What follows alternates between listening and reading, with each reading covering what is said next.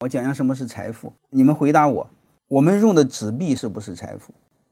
然后我再谈另外一个初中时候学的课本，劳动创造价值，劳动是不是财富？如果你在一个亏损的企业，工资都发不下来，所以劳动不是创造财富，只有是盈利企业的劳动才创造财富。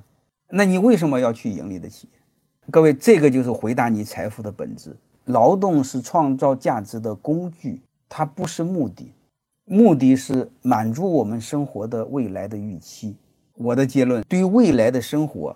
产生预期的那个有价证券是财富。那为什么卢布不行呢？你对它的未来不看好，一旦你对它没有预期，它就不值钱。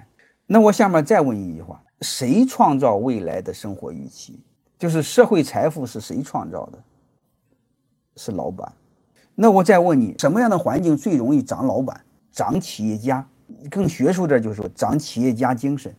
你把这俩看不透，你就不知道什么是财富。包括教育，包括创新，科技的背后是什么？